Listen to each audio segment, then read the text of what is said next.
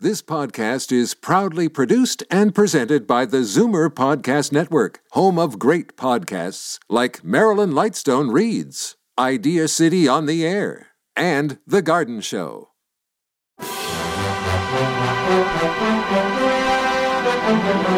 It's Zoomer Radio's Theater of the Mind with Frank Proctor. Open your mind as we fill your head with amazing thrills, chills, and laughs. Theater of the Mind. The best love programs from radio's golden age. Only on Zoomer Radio. Now, here is your master storyteller, Frank Proctor. Thank you, and welcome to the show. Tonight we begin with The Life of Riley with William Bendix in the lead role. He typically played rough blue collar characters, but he's best remembered in the films for the title role in the Babe Ruth story. And how about this for coincidence? In the early 1920s, Bendix was a bat boy for the New York Yankees and said he saw Babe Ruth hit more than 100 home runs at Yankee Stadium. However, he was fired after fulfilling W- Ruth's request for a large order of hot dogs and soda before a game, which resulted in Ruth being unable to play that day. Wow. Years later, he would play that baseball legend. And of course, as far as his radio career goes, he was wonderful as the clumsily earnest aircraft plant worker Chester A. Riley. Here he is, folks. You laughed with him when he played the Marine in the movie Wake Island, and soon you'll see him in two years before the mast. He's Hollywood's magnificent mug. Well, I may not have looks, but I got brains. Why, I got brains in my head that I never even used yet. The American Meat Institute presents William Bendix in The Life of Riley.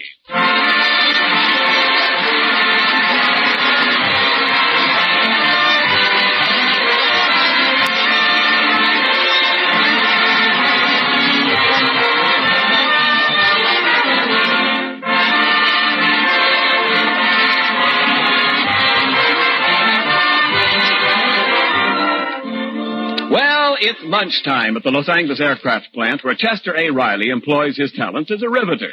At the moment, Riley's own private debating club is in session, the members being Riley and his co-worker, Jim Gillis. And the topic for today is their usual one, the respective virtues of their sons. Say that again, Gillis. Okay, but I already said it four times. My boy Egbert is the most popular boy in the John J. Boskowitz Junior High School. Eh, Uh, It's wonderful what fathers will do for their children. They'll even commit perjury. Listen, Riley, are you insinuating that I am distorting the facts? Oh, I wouldn't go that far, Gillis. You're, you're just allergic to telling the truth. Listen, once and for all, how can your boy be the most popular boy in the John J. Boskowitz Junior High School when my boy also goes to that school? Quit. What do you mean, quit? Well, that's a geometry term. QED. Quit. Means I just proved you're wrong. I ain't talking geometry. I'm talking my boy Egbert. Listen, what makes you so sure your Egbert is the most popular? What makes you so sure your junior's the most popular? Don't change the subject. I asked you a question. Okay, I'll answer. All right. In the first place, you gotta admit that my Egbert is good looking. Honest, Gillis, your boy ain't good looking. You're just used to him.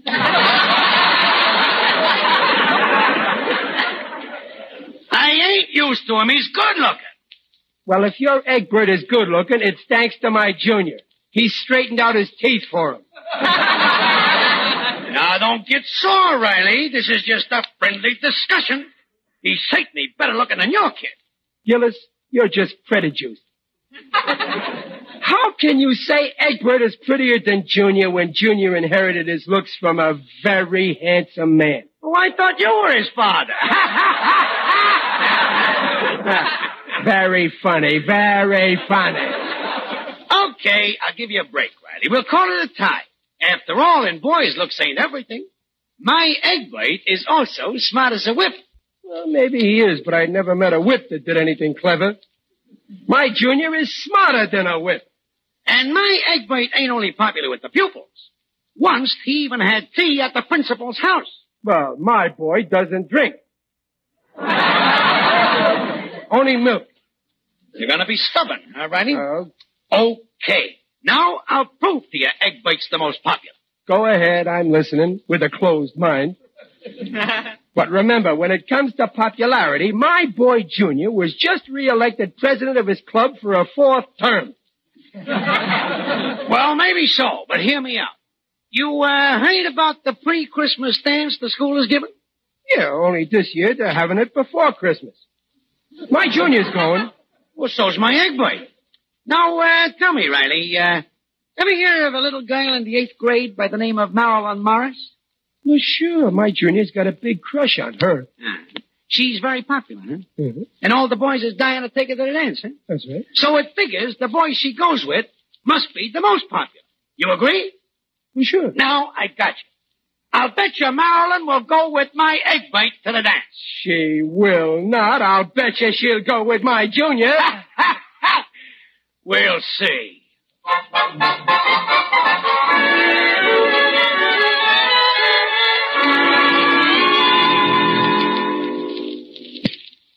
Hello, Junior. Oh, Pop. Oh, I see you're playing with your chemistry set, eh? huh? Oh, I'm not playing, Pop. I'm making an experiment. Well, watch out you don't stain the wallpaper. When we rented this house, the landlady took inventory and counted all the spots on the wall. uh, what are you trying to do anyway? Oh, I'm trying to combine the sodium in this test tube with the chlorine in this retort to make NaCl. So, What kind of an education are you getting? Since when does NaCl spell salt? that spells knackle.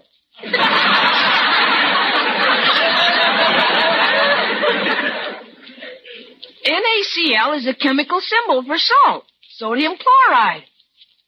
Junior, salt is okay, but, but but haven't you got something important to do, like like making an important phone call?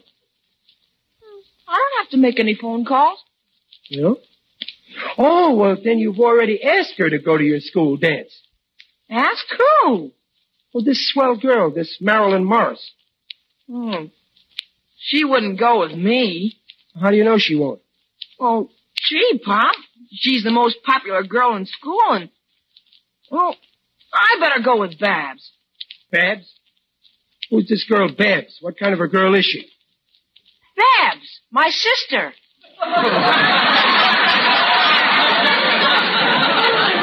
Oh yeah, yeah, yeah. You you will not take your sister. I refuse to allow any fellow with as little nerve as you got to take out my daughter. Oh, gee, you think I want to take my own sister to the dance? I, I'd rather take Marilyn, but every time I get to the phone to call her, I get a funny feeling. Like butterflies in my stomach. Oh, so that's it. You got an interior complex. Sit down, Junior. I I think I can help you. Yeah. Son, every boy has got to face certain dangerous things in his life. First, you had measles, then you had chicken pox, then you had the mumps, and now it's time for girls. What's your phone number? Evergreen 4321. But, Pop, I like girls, but, but hmm, when I have to talk to them, I get scared. Weren't you ever scared like that, Pop? No, not about phoning them. The only time I was ever scared of a girl was when I proposed to your mother. Right in the middle of the proposal, I forgot what I wanted to say. Oh, what did Mom do? She prompted me. Junior, it's silly for a guy to be scared of a girl of the opposite sex. Now, now go on. Go, go, go phone this Marilyn. Go ahead. No, I can't, Pop. Not Now, now. listen, Junior. You Hello, Dad. Oh, hello, Babs. Listen, will you tell this brother of yours not to be afraid of phoning up Marilyn and asking her to the dance? Oh, I have been telling him, but it's no use. He's scared silly. Oh, cut it out. Go on, Junior. Phone. There's nothing to be scared of. I'll tell you exactly what to say. When Marilyn answers, the first thing you say is, hello. Kind of, kind of break the ice.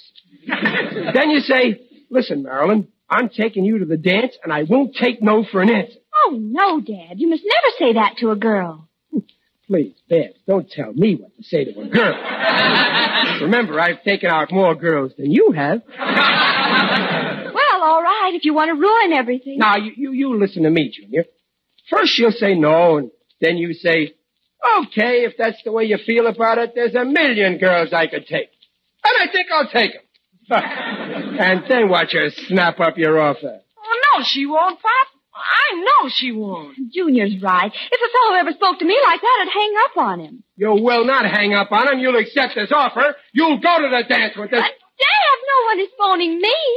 Oh, yeah. yeah. now listen, Junior, stop stalling. Take the bulldog by the horns and phone Marilyn. No, I'm not phoning. I don't want to go to the old dance. I just want to be left alone. Now, what brought that up? Riley, what's the matter with Junior? Ran out of the house? Oh, Mother, Dad's been trying to get him to phone Marilyn Morris and ask her to go with him to the school dance. Oh, Riley, will you let Junior take care of his own business? Now, but Peg, the boy needs help. I'm, I'm only trying to build up his self-confidence. He's got to take Marilyn to the dance. What if he doesn't? He'll get along. No, I, I won't. That Gillis will just... Um, Gillis!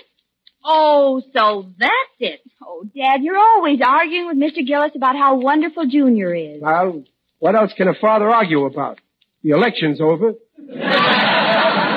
Baseball don't start until spring. Well, I'll show that Gillis. Hand me that phone, Babs. Riley, what are you up to? Well, if Junior won't phone Marilyn, I will. Oh, See, mercy. Evergreen. But, Dad, you can't do that. Now stop worrying. Riley, put that phone down. Every time you button to Junior's business, you get him into trouble. Now, Hello? uh, hello. Uh, I mean, uh, hello. uh, please, could I speak to Marilyn, please? This is Marilyn. Who's speaking? Uh, you don't know me, but I'm a friend of Junior Riley. Oh, Riley, stop this nonsense. Who was that? Oh, that was my wife. I, I mean, I mean my mother. That was my mother. Oh, so you're a friend of Junior Riley. Oh, sure. You know Junior, captain of the football team, star first baseman, and high scoring forward of the basketball team. If that's what you phoned to tell me, I find it all very boring. Goodbye. Oh, wait, wait a minute. Uh, uh, Junior asked me to call you because he's got a sore throat. Junior wants you to go with him to the dance, and he won't take no for an answer. Oh, he won't, won't he? No, and if he wants to, he can take a million other girls. Well, let But, him. but, but, but, I'm not interested in any man who has to get some child to do his phoning for him. Goodbye. we were cut off. You mean she hung up? I told you that line of yours wouldn't work. That's funny. It worked with you, Peg. Yeah. But hearing it again, I don't know how it did. Now, Dumpling, now. Oh, there's Junior now. You better tell him what you've No, done. Now, now, now, now, wait, Peg. Stay here. Remember, you own 50% of Junior. I'm not going to have anything to do with it. Uh, Babs, honey, No, thank you, Dad. Not me. I'm not getting into this. this is the thanks I get for trying to be a father. Oh, here you are, Pop. Listen, Junior. I... Pop, I've been thinking things over, and I'm going to take your advice. I'm phoning Marilyn right away. Oh, now, now, now, now, now, now. Don't be hasty, Junior. You... no, you were right, Pop. There's no sense in putting it off. I, I got to do it sooner or later. Well, I gave you a choice, so do it later, huh? Please? Oh, it's silly to be scared of girls. I'll show you I got nerves. No, no, Junior, don't phone. H- hang up, Junior. But, Bob, you were just trying to get me to... Hello? Oh, um, hello, Marilyn? Uh, this is Junior Island. Junior Riley. Well, you've certainly got your nerve calling me. You ought to be ashamed. Getting your idiotic friend to phone me. What, Marilyn? I'll never speak to you again as long as I live. But Marilyn. Hello? Oh, Marilyn? Marilyn? Wow. She hung up. She said something about an idiotic friend of mine that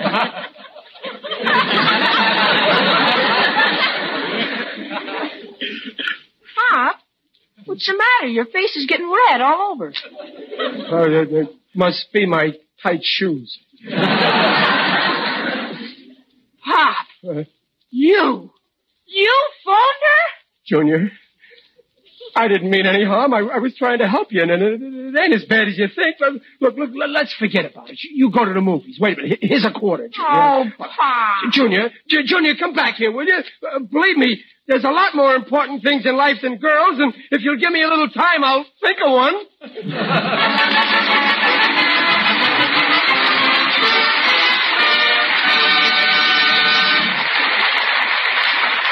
Well, Riley certainly has messed up his son's social life, at least temporarily, and there will be further developments in just a moment. Well, Riley put his foot in it again. His attempt to get a date for his son Junior for the school dance by phoning Marilyn Morris and pretending to be a friend of Junior's ended in disaster. Now Marilyn won't speak to Junior, and Junior won't speak to his father. My own son, and he won't even talk to me. It's your own fault. I even offered to mow the lawn for him. He didn't say a word.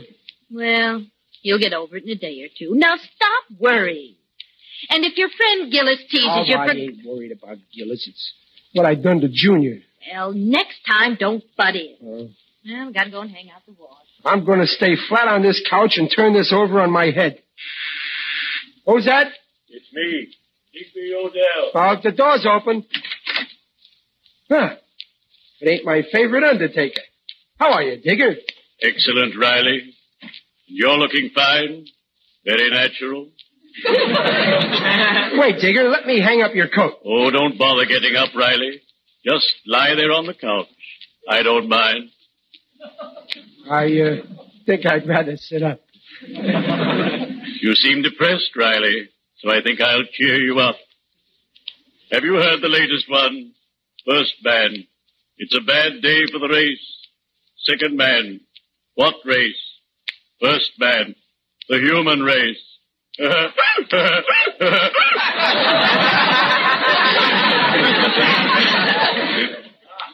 Isn't that a scream?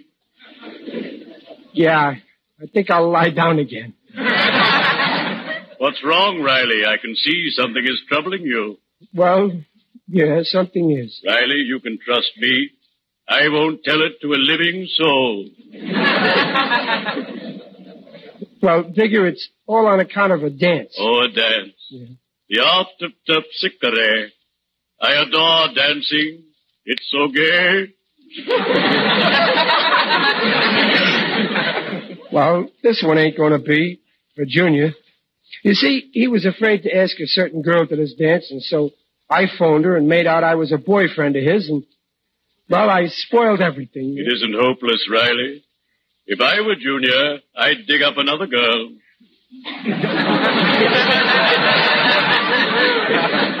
Now, you could do that, Digger. but Junior wants to go with this particular Marilyn. I sympathize with the lad. When I was a boy, somehow I could never get a girl to go to parties with me. I don't know why. I was just as much fun then as I am now. I, I don't know. I wish there was some way to square things for Junior before he disowns me as his father. There is, Riley. Go to this girl and confess everything. Then she'll forgive Junior. Yeah. That's what I'll do. I'll go and confess. I'm glad I thought of that. Would you like me to Would you like me to drive you there? There's plenty of room in my car.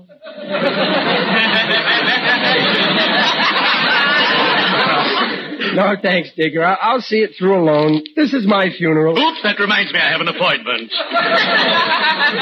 Well, cheerio, bury me not on the lone prairie.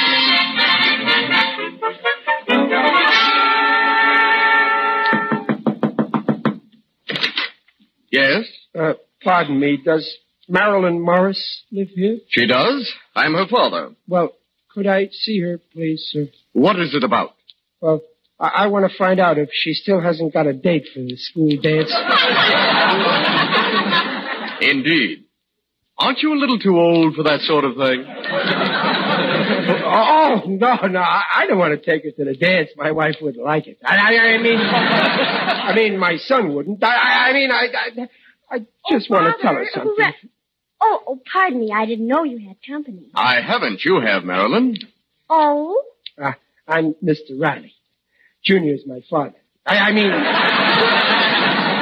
I'm, I, I mean, I'm his son. I, I mean, I, I, I, I'm pleased to meet you, Marilyn. Have a cigar. No, no, no. I, I mean, uh, you, Morris. Uh, uh, Mr. Morris. I don't smoke. Uh, You wanted to see me, Mr. Riley? well, yeah, I wanted to talk to you uh, private like. I uh, figured if you were alone, there's something I got to tell you just between the two of us. You can cough your head off, Mr. Riley, but I insist on being present during any conversation you have with my daughter. Oh, well, well, uh, well, Marilyn, yesterday you, you got a phone call from somebody who said he was a friend of Junior. Yes, and of all the silly little dopes I ever heard, he certainly takes the cake. My Junior is no dope. I mean his friend who phoned. Oh, oh, well, well, don't you think you're being a little hard on Junior's friend? She is not. I happened to overhear that conversation on the extension in my study. uh, Father! And I must say, Mr. Riley, if the boy who telephoned is the type your son associates with, I forbid Maryland to have anything to do with him. Now, listen now, the boy who phoned is a very fine tripe. He's a drip. I wish you, I knew who it was. Well, I, that, that's what I come to tell you. you know. Yeah. I'm the drip. You? Yesterday, I wouldn't have believed it. Today, I do. Well, you, you see, Junior was dying to ask you to the dance, but he was too scared to phone you, and so that's why I did. He, he didn't know anything about it. He- Oh, I see. Oh, I wish I'd known. I wouldn't have spoken to Junior the way I Uh-uh. did. Oh, I'm sorry. oh, th- then you ain't sorry, Junior? Of course not. You forgive him, huh? Certainly. Oh, well, okay, then it's all settled. Junior will call for you, 8 o'clock Saturday night. Oh, no, no, I can't go with him to the dance. I'd like to, but I can't. Oh, why not? I've already accepted a date with Egbert Gillis. What a wonderful pal I turned out to be for Egbert Gillis.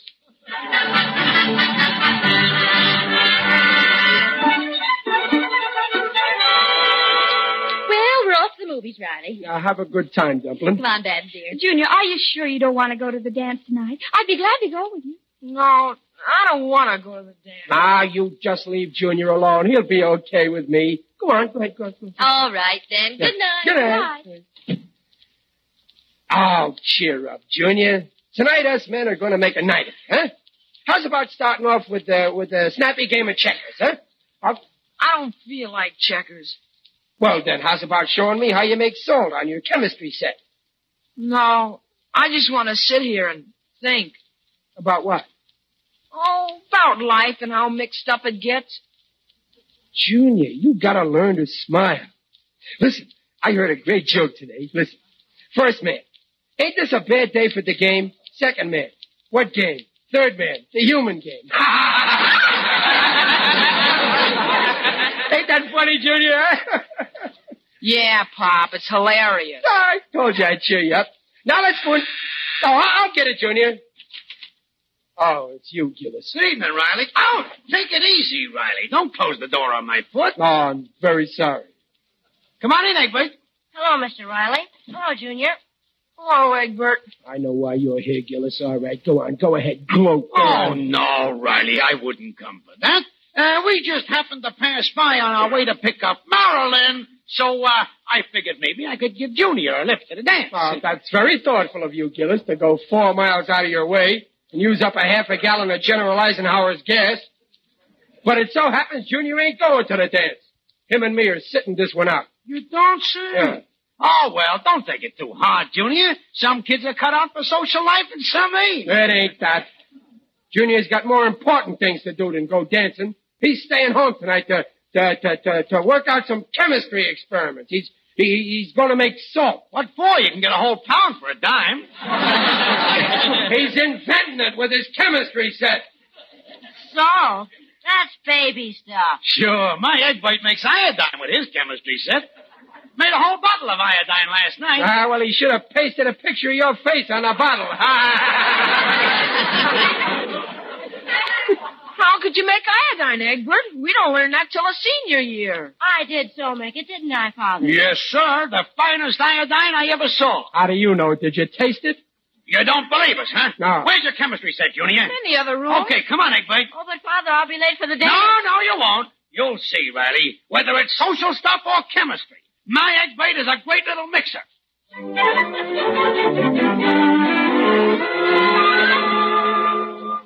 Wait, uh, when do we get the iodine? In a minute, Father. Just as soon as I heat this test tube. Egbert, I think you made a mistake. You- You shouldn't. I know what I'm doing, Junior. Sure, Egbert knows what he's doing. Junior, don't interfere with Monsieur Egbert Pasteur.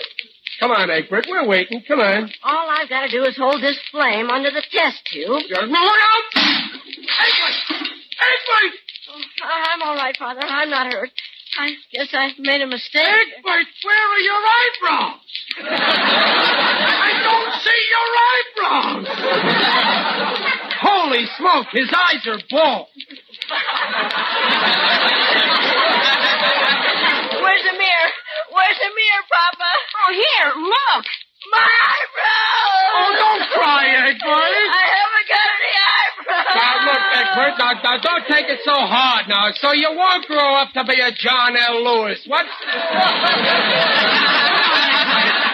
Egbert, you, you'll be late for the dance. I can't go to a dance without eyebrows. You don't dance on your eyebrows. Come on now. Oh, All right, don't go, but stop crying. Please, stop crying. Quick, Junior, get dressed in your best suit. Dress? Yeah, if I know women inside of 15 minutes, you're going to get a call from a certain young lady whose initials are Marilyn Morris.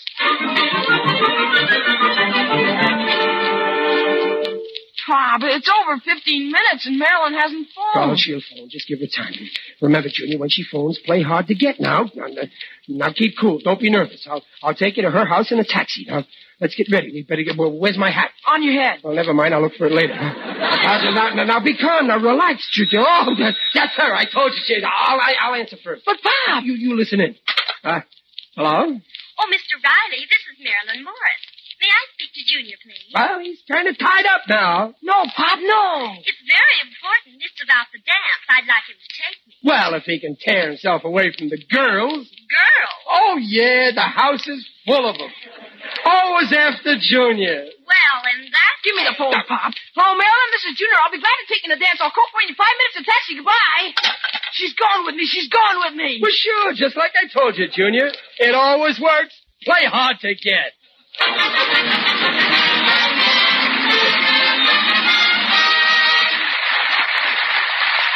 Here's a special message from our star, Riley himself, William Bendix. Folks, all over the world, millions of American boys are carrying the flags of the United States and the United Nations ever forward to victory. That victory over our barbaric enemies is inevitable, we know. That all too many brave young men will never return to share the fruits of peace, we also know. If these men are willing to stake their lives on what they believed in, the least we, safe here at home, can do is to give them weapons they must have to fight with. We must buy war bonds, lots of them. More than we think we can afford. Each bond we buy is an investment in America's future and a tribute to those who are willing to die to protect that investment. Good night. Don't forget to live the life of Riley with us every week at this very same time. Next week, Riley goes to adult evening school and gets entangled with a love star female. We think you'll enjoy the results. This is Ken Niles in Hollywood saying good night. This is the Blue Network. Stay tuned for Vincent Price as the Saint next on Theater of the Mind. Time now for the Saint on Theater of the Mind.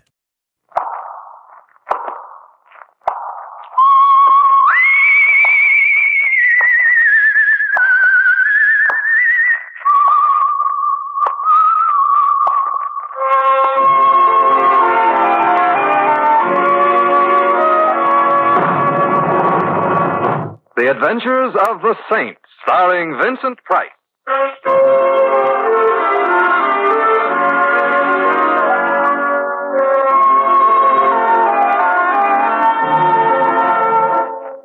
The Saint, based on characters created by Leslie Charteris and known to millions from books, magazines, and motion pictures.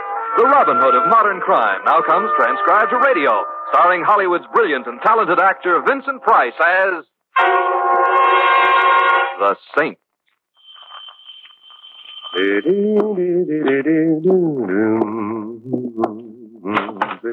Hi, Mr. Templar. Theodore. Excuse me while I drag her in, huh? Drag her.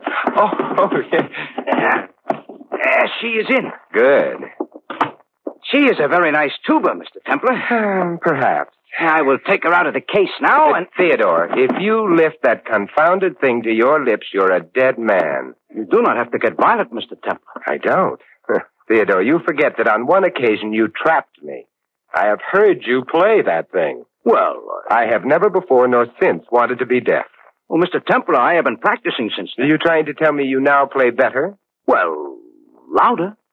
Goodbye, Theodore. I have got a problem. I don't doubt it. But not what you think. It ain't the neighbors. Oh, they've all moved out, huh? The landlord nailed my windows down. He's a man of genius. My problem is something else.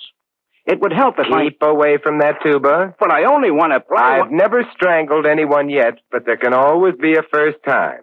Okay, I won't demonstrate.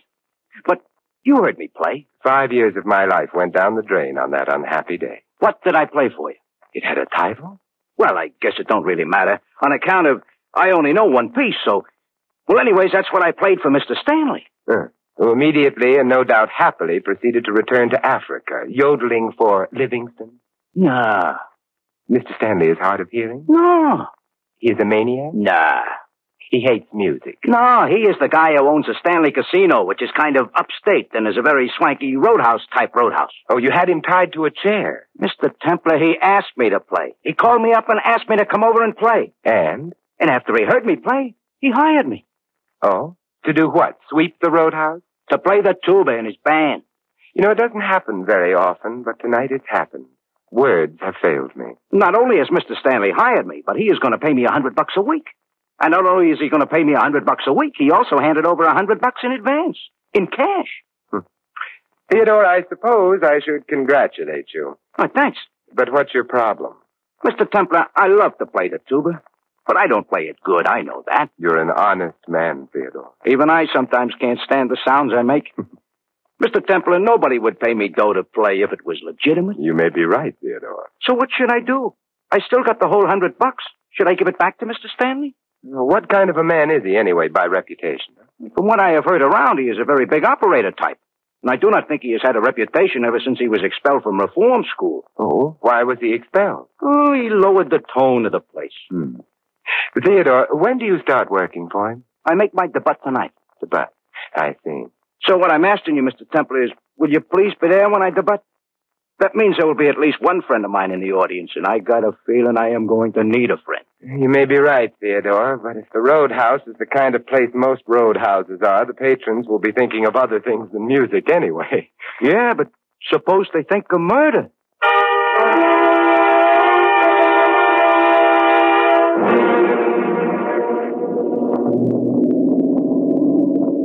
Mr. Templar, Yes, Louis? it ain't none of my business. Will that stop you? No. I didn't think it would. One of these days, I'm going to hail somebody else's cab. So then what happens to my wife and my six? No, no, don't, don't, don't say it. I haven't got a wife and six kids. You never will have if you don't keep your eye on the road. Up here in the country, what could I run into? A tree. True. Yeah, but Mr. Temple, I started to ask you something. You're going to the Stanley Casino. The Stanley Casino is in the country. Westchester, Louis. You know, the same thing. Also, the Stanley Casino is a very romantic place. Fellas take their girls there. Now, you're not uh, equipped with a girl, therefore. so why, why am I going there? To listen to a friend of mine play the tuba. Well, one thing you can say for that, it's different. It's also true. Yeah. Mr. Temple, I'm not saying I can understand why a guy would want to play a tuba in the first place, but maybe he's got a reason. But for somebody to voluntarily listen to him, then there's no excuse. I'm fond of Theodore, Louis. I have a feeling he may be in trouble. oh, that I can understand. You see, he must have been hired for a reason that has nothing to do with his tuba playing. Now, what it is, I can't imagine. Maybe you should have stopped him. I couldn't, Louis. It was a job, and, oh, I don't know. Maybe I should have. Maybe not. I feel a little like Hamlet. Oh, this I got a feeling I'm going to regret. What do you mean you feel like Hamlet? Uh, He couldn't decide either. Of course, you remember his famous soliloquy. I think the children should ought to be sent to bed right now. The one that begins, tuba or not tuba, that is the question.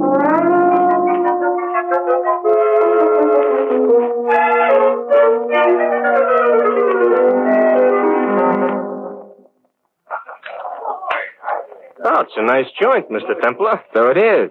Nice of you to ask me in to dinner. Can you afford it? Yeah, the prices are a little high. though. My steak would have bought a cow. Yeah, perhaps, but it wouldn't have bought a floor show. And judging from the decor, the floor will shortly have plenty to show. I wouldn't be surprised. Embarrassed, maybe, but surprised, no. Hey, look, the band is slamming into the bandstand. Yeah, I noticed. Only trouble is. Oh, I don't see no tuba. No Theodore either. Maybe he got fired. Before he even started to play? No.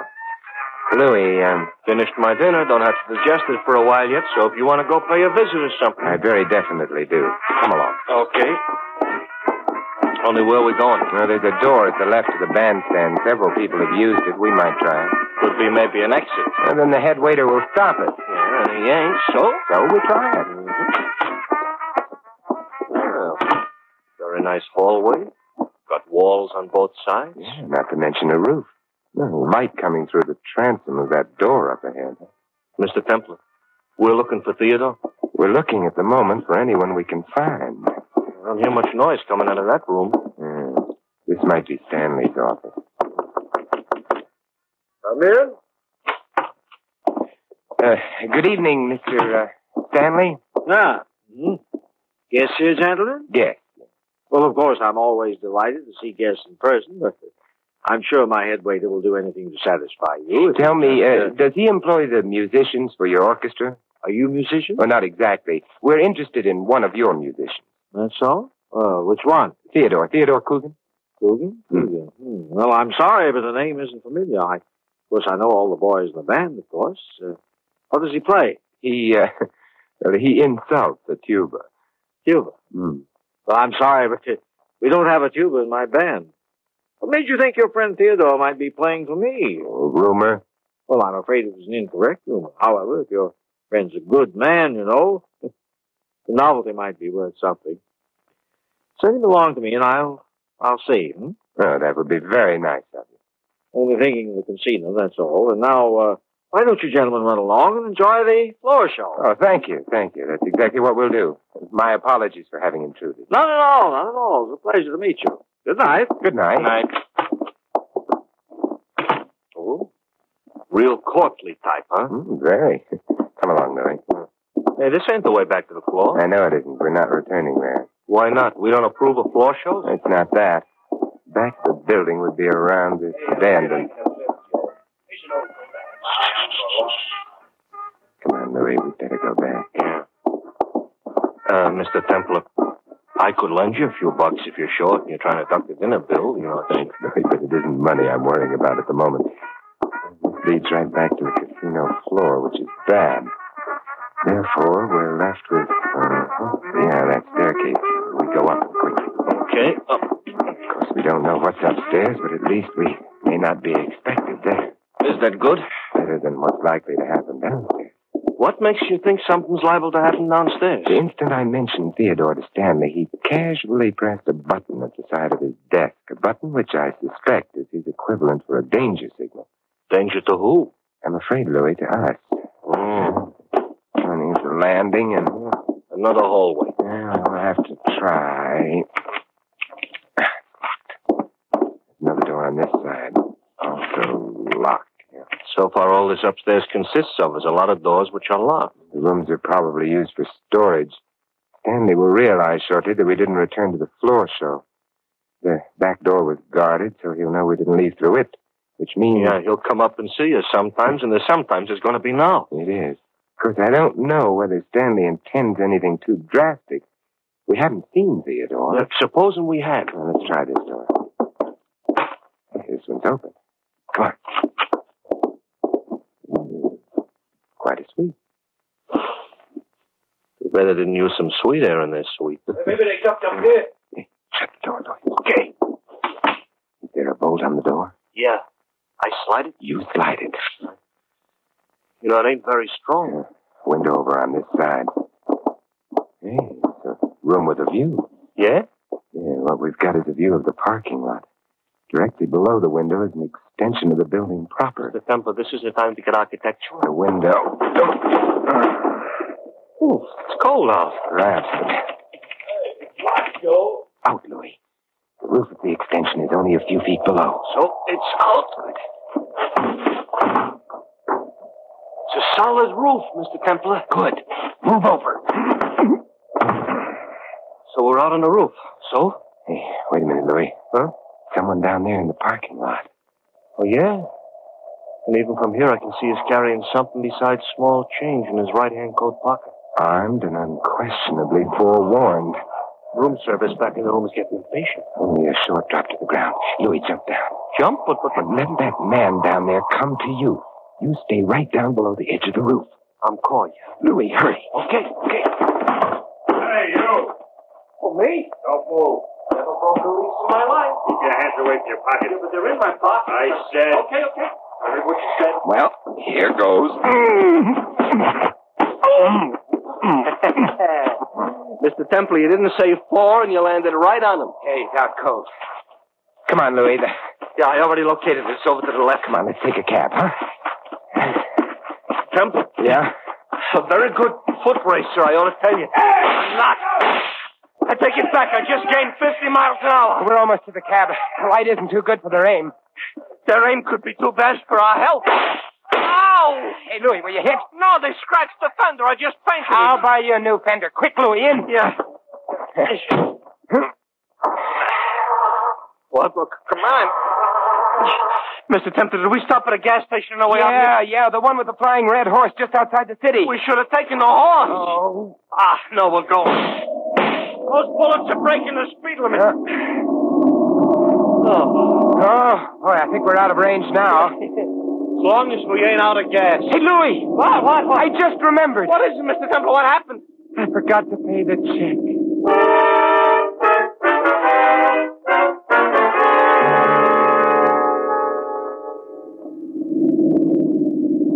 Mr. Templar? Yeah, Louis? I ain't as big a coward as I sound. of course you're not. I'm bigger. Why don't we go home instead of visiting that tuba player? Louis, Theodore may be in danger. Uh huh. And when they fire bullets at us, we're not in danger. Ah, you mustn't forget, Louis, that Theodore has to worry about his tuba, too. Oh, this touches me. Okay, we'll help Theodore protect the tuba. But if we wind up in the hospital, who'll need a tuba? We will. A tuba toothpaste.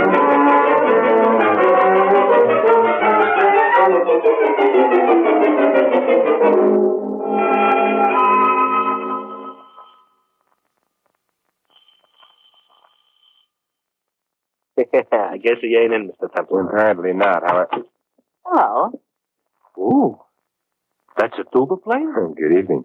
Um, I'm Simon Templar. This is Louis. I'm the Queen of Transylvania. But don't let that bother you. Oh, well, may we come in? Of course. The king is out of town.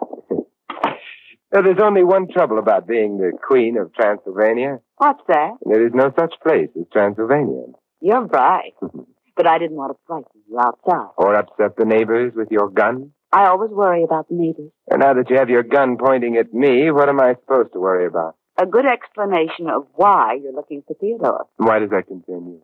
I don't think I like people who go around looking for Theodore. Maybe they can't help it. It's, it's a neurosis or something. Yeah, I might want to offer Theodore a job. Doing what? Well, uh, playing the tuba in an orchestra? And I'm the Queen of Transylvania.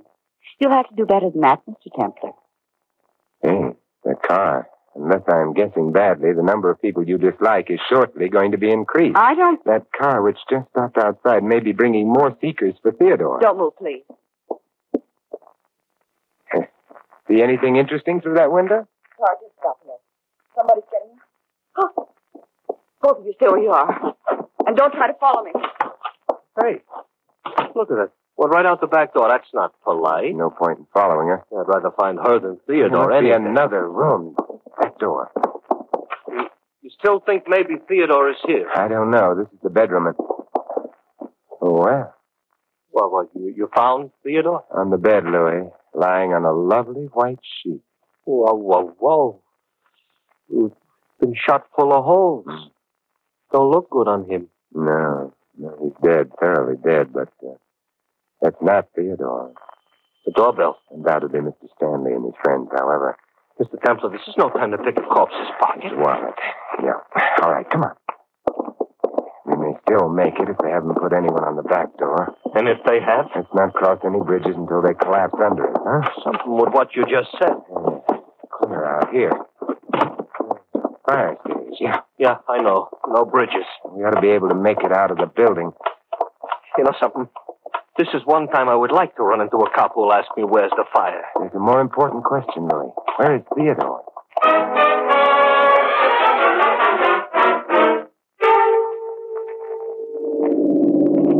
Look, Mr. Templar, we had enough escapes for tonight? I don't know. Louis, the corpse back in Theodore's apartment was a man named Max Carter. Oh, that's why you swiped his wallet. There wasn't nobody around to introduce him to us. Yeah, that's right. Does that wallet also tell you why he was murdered? No. Therefore, Yeah? suppose we stop at the nearest drugstore. Mr. Templar, I couldn't eat a thing. That's not what we need a drugstore for. Now, look, there's one up ahead, Louis. Okay. Hey, no, Mr. Templar. Wouldn't you have thought that whoever killed that Carter guy would have been smart enough at least to swipe the wallet so that the body wouldn't have been immediately identified? No, no. I suspect it was very important to the killer that the body be identified, and quickly. I will say, aha. Aha.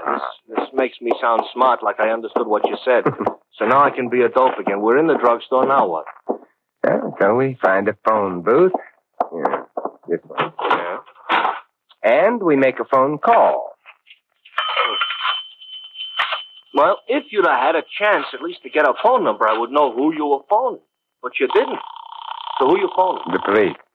Louis, I've got to find out who Max Carter is. Lieutenant uh, Archer here. Oh, Lieutenant Simon Templer. The lieutenant just left for the upper Amazon. Good night. Well, uh, what's the matter with the lower Amazon? Too low.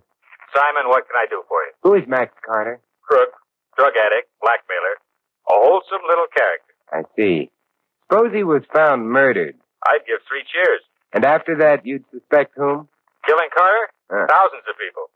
But the first guy I try to get in touch with would be a little tuba player named Theodore Coogan. Theodore Coogan. Why, Lieutenant? Well, Coogan was engaged to a girl named Wendy Breen. Very much in love with her. She committed suicide. Because of Carter, huh? Yep. So, unless Theodore had an ironclad alibi, Lieutenant, Lieutenant, not ironclad. That went out with the bustle. Simon, why are you interested? In the bustle? No, in Carter. Well, maybe he has a bustle. Goodbye, Lieutenant. That's interesting. What is? Louis, I am about to ruin an old proverb. Oh, Mr. Templar, be careful. It's sometimes necessary to pay the piper, true.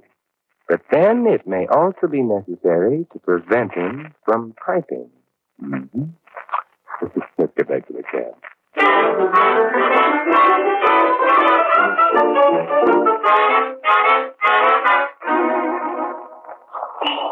Did the lieutenant mention why he would suspect Theodore? Yes, Carter was the reason for his suicide of a girl named Wendy Breen.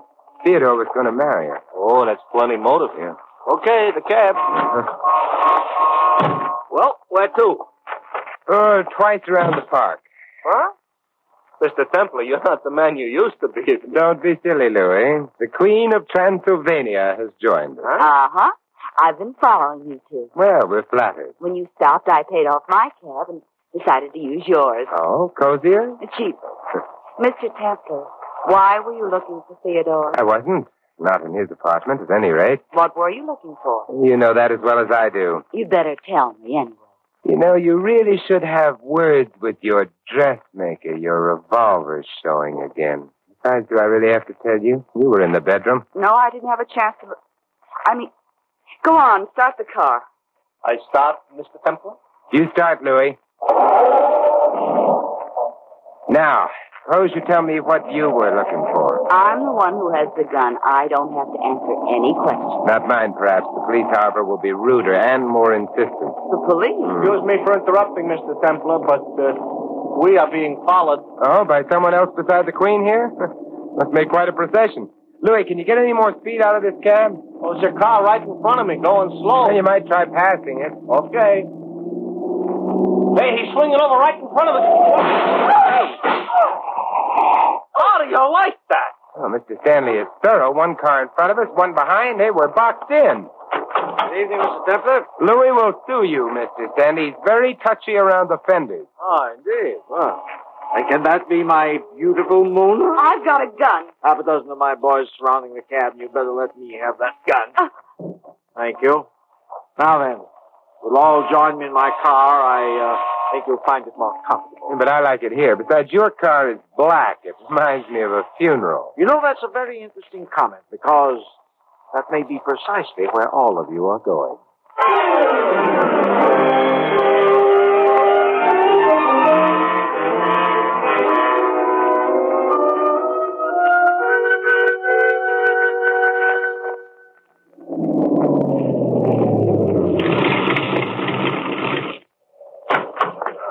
Well, huh. Stanley Casino, huh? Beginning to feel like my little home away from home. Well, I'm so glad. The back way, boys. Come on, come on. You don't have to push. My office. No one minds. Oh, no, my love? I don't mind. Good. Is you going to ask me to? No. But I might. Shut up. All right. I just don't like to be overlooked. Well, make yourselves comfortable. My boys will remain here to keep us company. Now then, what to do about you? Not quite yet. Mr. Stanley, I need five minutes of your time. Five minutes? Well, I might be able to spare them. Why would Mona here have wanted Max Carter dead? An interesting question. I suspect he was blackmailing her. Mona has been a naughty girl. On occasion. Then she was in Theodore's apartment in order to kill. I wouldn't kill Theodore. We're friends. I beg your pardon. I hadn't been thinking of Theodore, however. Mr. Stanley, had you also tired of paying Carter off? The tense you're using bothers me, Templar. Oh, stop. You know as well as I do that Carter's dead. Oh? But Mona, you told Louis and me that you hadn't been in the bedroom. How did you know Carter was dead? Uh, I, I just guess. Very tired attempt, Mona. You know, Templar, you're the bearer of very welcome news. I am? then Carter was blackmailing you, huh? Hmm, discreet silence. However, it's no longer worrying you, with Mona's admission. And by the way, Theodore must be on his way home now, huh? I wouldn't be at all surprised. Although I can't understand why you assume I know anything of Theodore's whereabouts. No? Well, in that case, we may as well leave. Yes, I think so. Will you drop Mona off at police headquarters? I or- didn't kill Carter. I would have liked to, but he was already dead. My dear girl, I suggest that you save that impassioned cry for the jury. What jury? The one that will try her for the murder of Max Carter. Oh, but she won't be tried for that. She didn't murder Carter. Well, I thought. I'm uh, sure the police would prefer Theodore. Theodore. Of course, Louis. We know he had a magnificent motive. Lieutenant Archer himself said Theodore would be in line for the chair unless he had an alibi. Yeah, but he's got an alibi. He's, he, he- No, no, no. What Theodore will try to say is that he was hired as a tuba player by Mr. Stanley here. Came to the casino, but instead of being permitted to play, he was bundled into a car, driven about for hours, and then released. Well, that would give him an alibi. If he were believed. But his alibi depends entirely on whether or not Stanley really hired him. Mr. Stanley has already told us he didn't. Yeah, but he could be lying. Possibly, but after a jury heard Theodore play the tuba just once, whom would they believe? No one would believe Theodore. So, Theodore would stand a very good chance of dying in the electric chair. However, oddly enough, Theodore will be believed. Having fun, Templar? First you pinned it on Mona, then on Theodore. Now suddenly you're changing your mind again. Uh, what's the idea? You'll be believed because first I shall corroborate his story. The jury could think that you were perjuring yourself for a friend. No. Because you see, Stanley, other people besides Mona and Theodore wanted Carter dead. Let's suppose that one of them got Theodore out of his apartment and then put Max Carter's already dead body in there. That would put Theodore, if you'll pardon the expression, on the spot. Well, how would this theoretical person get Theodore out? By making him a fake offer of employment, by seeing to it that no one would later believe in that offer, by also making sure that Theodore would have no alibi for the critical time. That person, according to you, could only be myself. Huh. Well, that's a clever theory. More than a theory, Stanley. Carter was shot full of holes. That's how I described it. Yet the sheet on which he was lying on the bed in Theodore's apartment was a lovely white sheet. That's how you described it. But it should have been red with Carter's blood. Therefore, Carter was killed elsewhere and moved to Theodore's apartment. That does it, Templar, I'm afraid. You'd been bright enough to keep your mouth shut. What's that? I suspected the police. I didn't notify them earlier because Theodore was in your hands. What I did do, however, was leave a matchbook in Carter's pocket. A matchbook? Yes, yes, one supplied by your management when Louis and I dined here. I knew your plan called for one of your men to notify the police anonymously of Carter's death in Theodore's apartment. Therefore, I... Okay, open up. You're having company, Mr. Stanley. You'd better open the door. They're calling for you.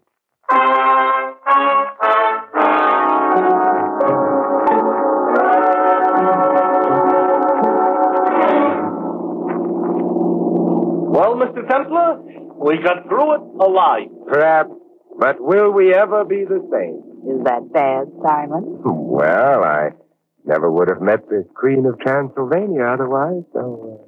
uh, Simon. So? So? So long live the Queen.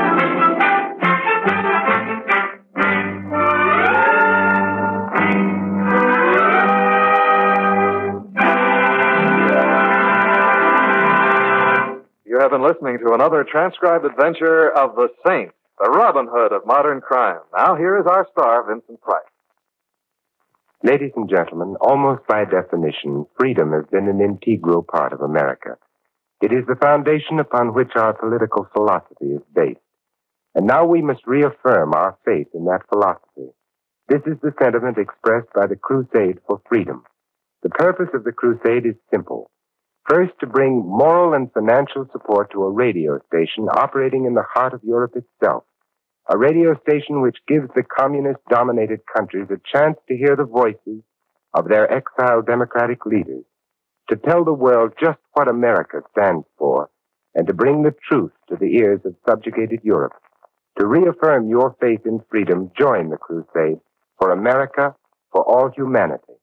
This is Vincent Price inviting you to join us again next week at this same time for another exciting adventure of the Saint. Good night.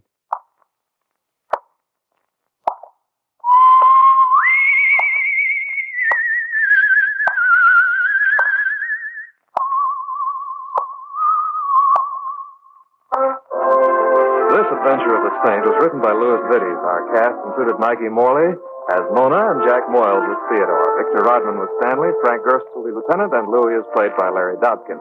The Saint, based on characters created by Leslie Charteris, is a James L. Safier production and is directed by Helen Mack. Vincent Price is soon to be seen with Errol Flynn and Michael and Prell in William Marshall's production of Bloodline. Saint fans will be glad to know that the comic books are now available on the newsstand. Three chimes mean good times on NBC. Today, Cary Grant and Betsy Drake star in the premiere of a delightful newcomer to the NBC Sunday lineup, Mr. and Mrs. Blandings. It's top listening, so be sure to hear the Cary Grant as Mr. and Mrs. Blandings later on NBC. Thanks for listening. Tomorrow night, we wrap up the week with X Minus One, followed by Phil Harris and Alice Faye. Thanks to Joel Schoenwell and Paul Stringer for technical support. The executive producer for Theater of the Mind is Moses Neimer. I'm Frank Proctor. Have a great night. This podcast is proudly produced and presented by the Zoomer Podcast Network, home of great podcasts like Marilyn Lightstone Reads, Idea City on the Air, and The Garden Show.